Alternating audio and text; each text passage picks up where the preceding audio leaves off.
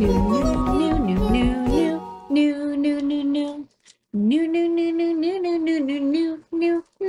What's new? Okay. We have in stock and nice, beautiful new photos of the official Raspberry Pi USB Type-C power adapter for the Pi 5. This is a chunky, chunky power supply. Very beautiful. This is nice. We've got the black plastic version.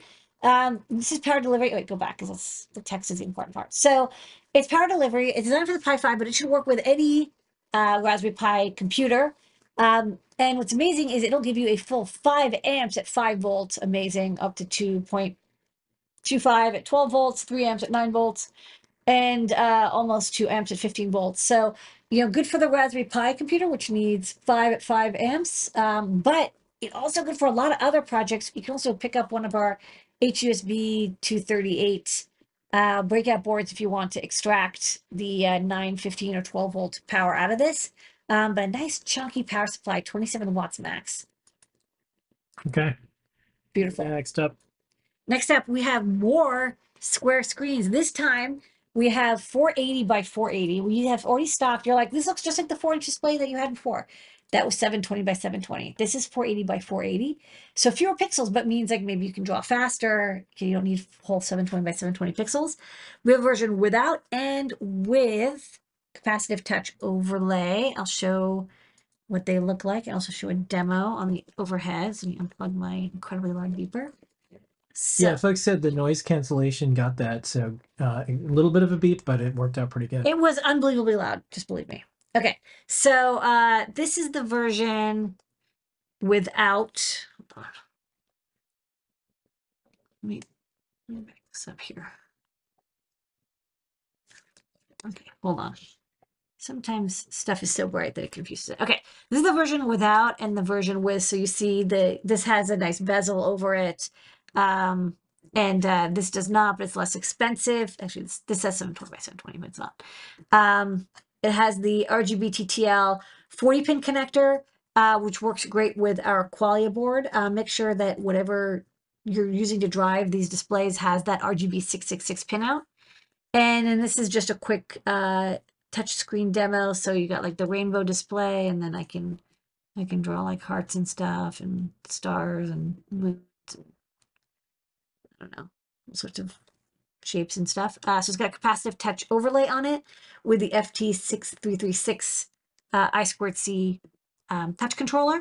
So yeah, you'll want to drive it with a chip that can control RGB 666 displays. In this case, I'm using an ESP32 S3, but not everything is going to be able to run this many. It looks really good in person, but I know it's always tough to have a, what is it, like a TFT through a camera through a TFT through a camera. So but it does look really good. It's nice and bright. We have a photo added to the website that's nice and it's beautiful. So we now have almost every square, bar, and round display that I ordered originally, so check those out. Many varieties to choose from.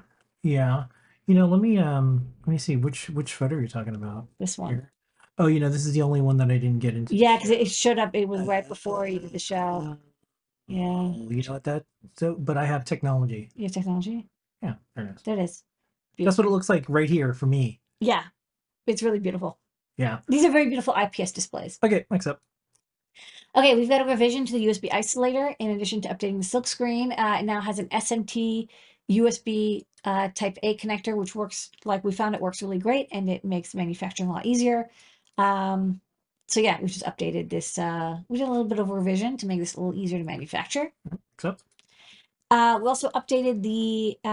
This is a, I think, universal.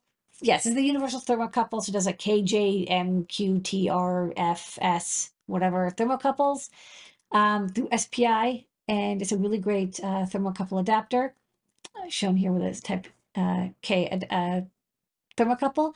The update is now we've updated the silk screen a little bit, and it now comes with terminal blocks pre-attached, so you don't have to solder the terminal block anymore. Okay, next up. Okay, new, we've got the enclosure kit for the Memento camera. We're slowly putting these in stock. I just finished the tester for these. An open source Python powered camera. Can you believe it? Yes. So yeah, this kit comes with the back plate and the front plate. The front plate is also an LED ring, which I'll show in a moment. And it comes with some hardware as well. So this is the overhead.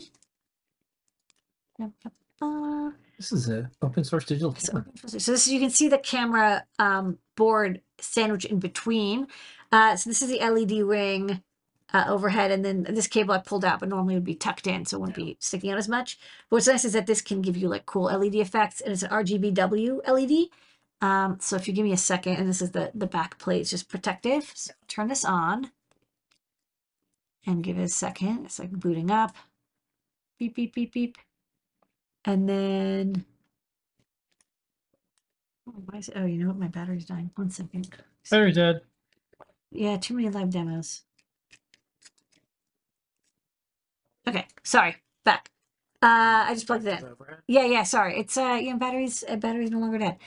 Hold on, but then it was like, you had your battery die. This I can tell it's really a live demo. Beep. Okay, now. We're back in business. Okay, so let's go to the LED level. Okay, so now you can see I've got green. Yeah, maybe point it up to the camera so folks. Well, yeah. Yeah, that's cool. Right? Yellow, oh, great. Red, purple, blue. And this is, of course, each color can be different, but, you know, to make it uniform, it's all the same color. And, of course, rainbow mode, so you can do cool photos with rainbow effects.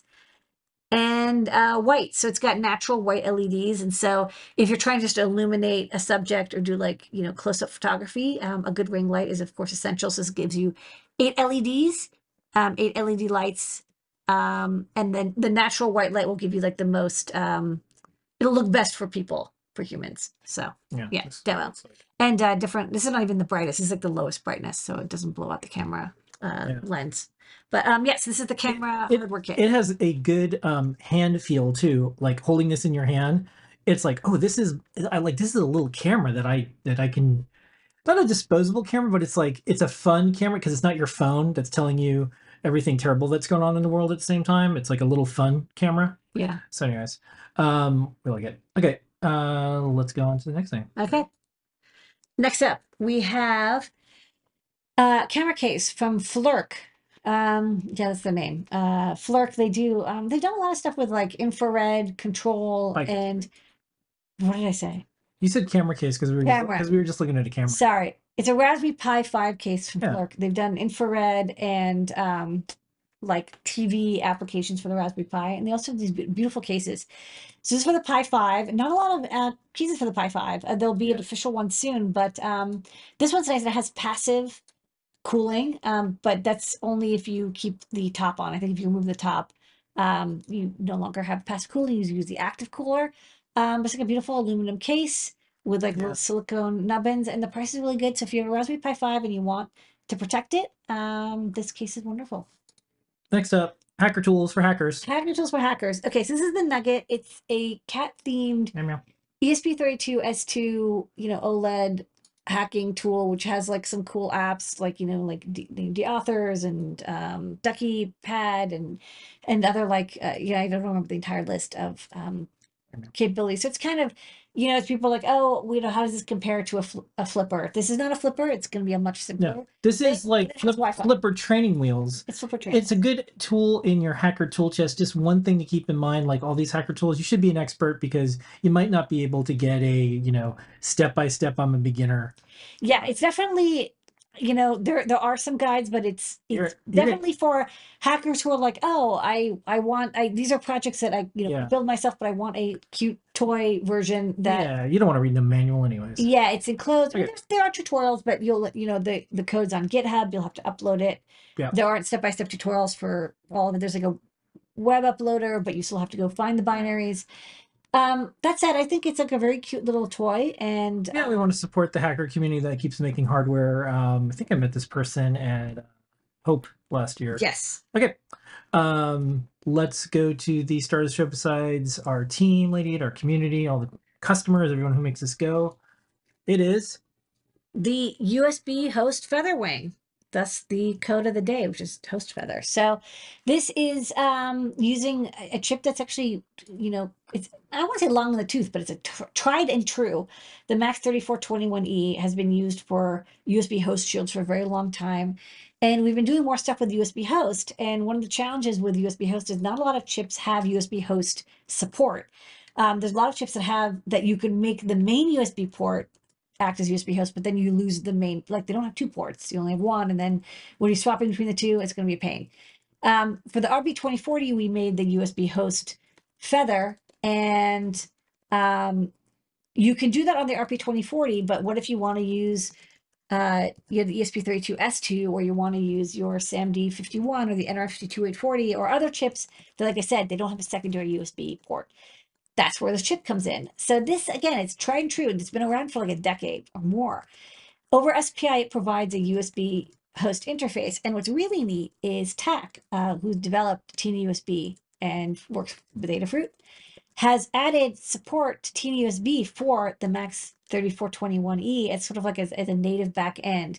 So for chips that have TinyUSB support, like the ESP32 S2 and S3, RP2040, SAMD chipset, NR52s, if they have TinyUSB support and they can use the TinyUSB Arduino library, you can now have USB host work with it, and it works really great. So you've got keyboard and mouse and mass storage and CDC serial input. You know, it's a low-cost way of adding USB host without having like a separate chip. That's a separate microcontroller that could do the interfacing. So check out the TinyUSB library for some of the demos that we've got. I've been using the USB host mode in TinyUSB for a couple months now to do all of our programming, and it's great. I'll say you're not going to get super hyper speeds because it's going through SPI, but you definitely can add keyboard, mice, disk drive. You can connect it to a USB serial converter, like an FTDI chip or a CP 2104, or, you know, native USB if you want. Could be interesting for hacking or like making more complicated projects that use off-the-shelf USB peripherals. And that is new products for this week. New.